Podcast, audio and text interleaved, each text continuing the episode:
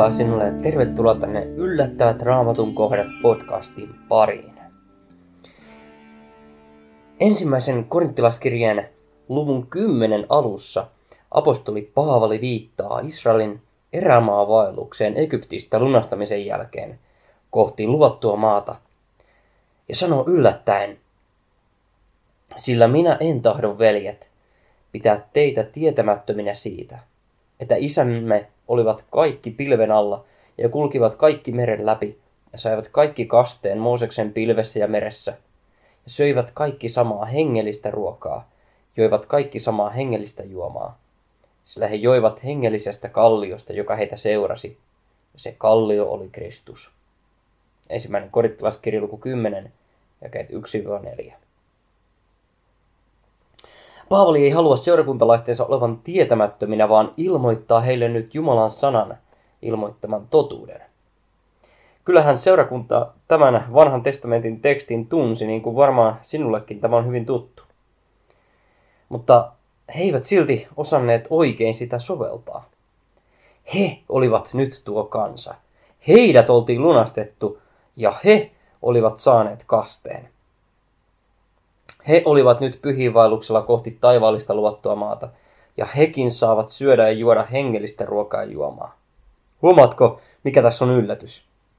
Paavali nimittää mannaa sekä meriban vettä, joka pulppusi kalliosta, toinen Mooseksen kirja luku 16 ja 17, hengelliseksi ruoksi ja juovaksi, vaikka se olikin konkreettista ja todellista ruokaa. Meitä hämää nykyään sana hengellinen. Ymmärrämme sen filosofisesti tai mysteerisesti fyysisen ja konkreettisen vastakohtana. Luonnostamme me arvostamme hengellisiä asioita enemmän kuin ruumiillisia. Tällä tarkoitamme tunteita ja ajatuksia, eli sielullisia asioita, jotka pidämme uskonnollisessa elämässämme helposti parempina kuin konkreettisia asioita. Esimerkiksi arvostamme enemmän sydämessä rukoilua kuin ruumiillamme rukoilua, koska pidämme sitä korkeampana ja hengellisempänä rukouksena. Varokaamme tällaista ajattelua. Paavali ja Raamattu tarkoittaa tällä sanalla hengellinen, nimittäin jotain muuta. Se ei tarkoita mitään sen enempää tai vähempää kuin pyhän hengen läsnäoloa ja toimintaa. Kaste vetemme on hengellistä vettä, koska siinä vaikuttaa Jumalan sana ja pyhä henki. Sen tähden mekin olemme hengellisiä, sillä olemme syntyneet Jumalan sanan kautta vedestä ja pyhästä hengestä, joka siinä toimii. Johannes 3.5, joka ei synny vedestä eikä hengestä, ei pääse taivaallisen taivaan valtakuntaan. Siksi ruumiimmekin on hengellinen, sillä se on Jumalan hengen temppeli, niin kuin Paavali kirjoittaa ensimmäisen korittilaskirjan luvussa 3 ja kesä 16. Manna Meriban vesi sekä kallio, josta vesi pulppusi, olivat siis hengellisiä, vaikka olivatkin konkreettisia asioita, sillä niissä oli Jumalan sana ja lupaus, pyhä henki ja Kristus itse läsnä. Ne eivät äh, siis ravinneet ainoastaan ruumista, vaan myös henkeä, vahvistaen Israelin kansan uskoa ja liittäen heidät Jumalan pyhän hengen työhön. Kalliosta, joka kansaa seurasi, sanotaan erityisesti, että se oli hengellinen ja että se oli Kristus.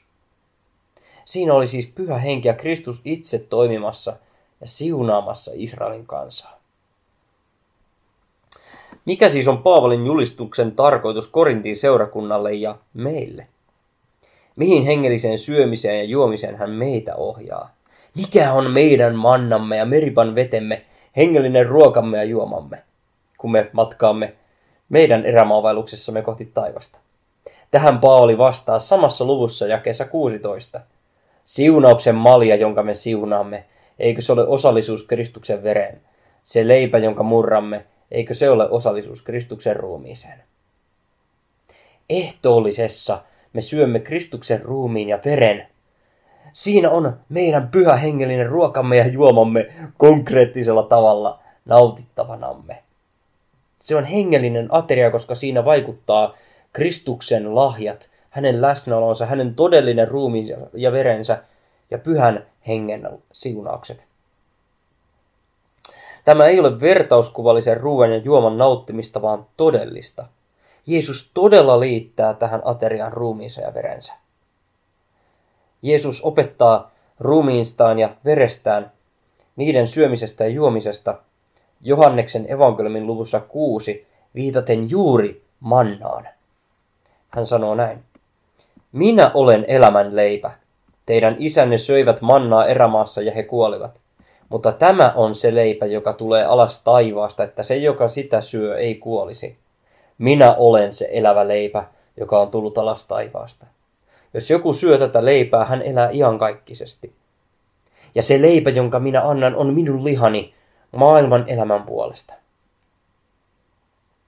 Totisesti, totisesti minä sanon teille, ellette syö ihmisen pojan lihaa ja juo hänen vertansa, ei teillä ole elämää itsessänne. Joka syö minun lihani ja juo minun vereni, sillä on iankaikkinen elämä ja minä herätän hänet viimeisenä päivänä.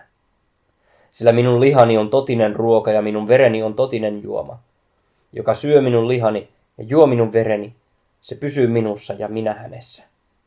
Niin kuin isä, joka elää, on minut lähettänyt, ja minä elän isän kautta, niin myös se, joka minua syö, elää minun kauttani.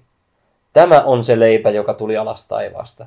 Ei ole niin kuin oli teidän isienne. He söivät ja kuolivat. Joka tätä leipää syö, se elää iankaikkisesti. Johanneksen evankeliumi luku 6, jakeet 48-51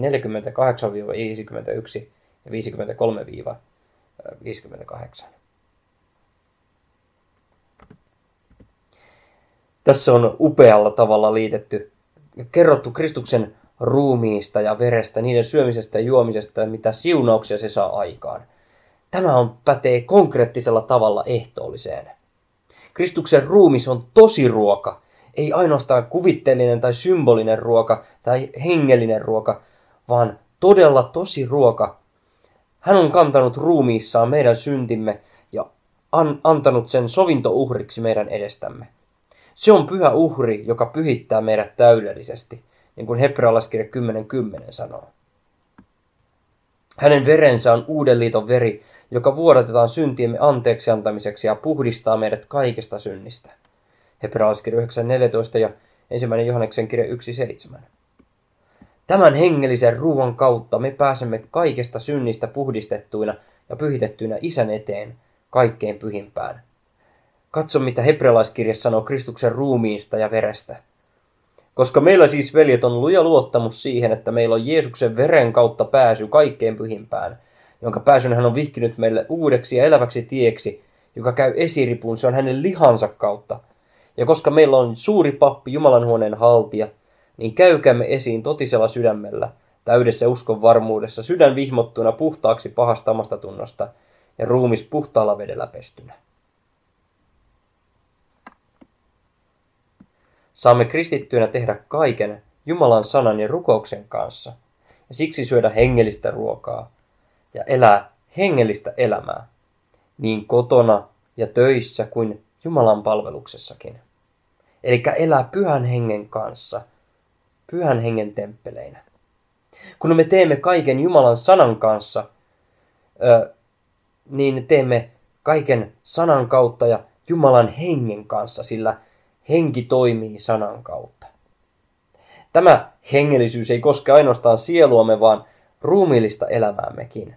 Meidän ruumiimme on juuri hengen temppeli.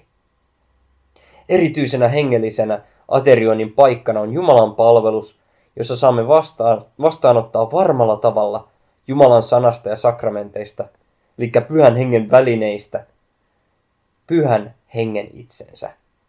Koko, koko Jumalan ja kaikki lahjat, jotka Jumala haluaa meille Kristuksessa Jeesuksessa antaa.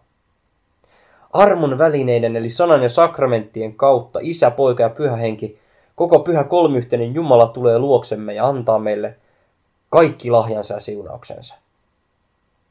Sakramentit ovat konkreettisia pyhiä asioita, mutta ne ovat todella myös hengellisiä, sillä niiden kautta Kristus antaa meille armonsa ja henki pyhittää meidät. Niiden lähteiden luokse Kristus Jumalan karitsa haluaa meidät ohjaa. Niin kuin ilmestyskirjassa sanotaan, karitsa, joka on valtaistuimen keskellä, on kaitseva heitä, johdattava heidät elämän vetten lähteille. Jumala on pyyhkyä pois kaikki kyyneleet heidän silmistänsä. Näin me saamme juoda Kristukselta itseltään elämän vettä, hengellistä vettä, mutta erityisesti juoda maljasta Kristuksen verta. Silloin elämän veden lähteet puhkeavat myös meidän sydämissämme ihan kaikkiseksi elämäksi. Jeesus sanoo meillekin nämä sanat, jotka hän sanoo Johanneksen evankeliumin luvussa neljä. Jokainen, joka juo tätä vettä, janoaa jälleen, mutta joka juo sitä vettä, jonka minä hänelle annan, se ei ikinä janoa, vaan se vesi, jonka minä annan hänelle, tulee hänessä sen veden lähteeksi, joka kumpuaa ihan kaikkiseen elämään. Näin hän kaikuu meillekin kutsu alttarille Kristuksen ruumista ja verta nauttimaan, ilmestyskirjan sanoin, joka janoaa tulkoon ja joka tahtoo ottakoon elämän vettä lahjaksi. Ilmestyskirja 22.17. Nauttikaamme uskossa hengellistä ruokaa, Kristuksen ruumis, nauttikaamme uskossa hengellinen elämän vesi, hänen verensä. Kristuksen ruumis ja veri, niiden kautta saava iankaikkinen elämä ja syntien anteeksi antamus olkoon sinun turvanasi ja sinunkin siunauksenasi tänä päivänä ja kaikkina elämäsi päivinä. Jää Herrana rauha.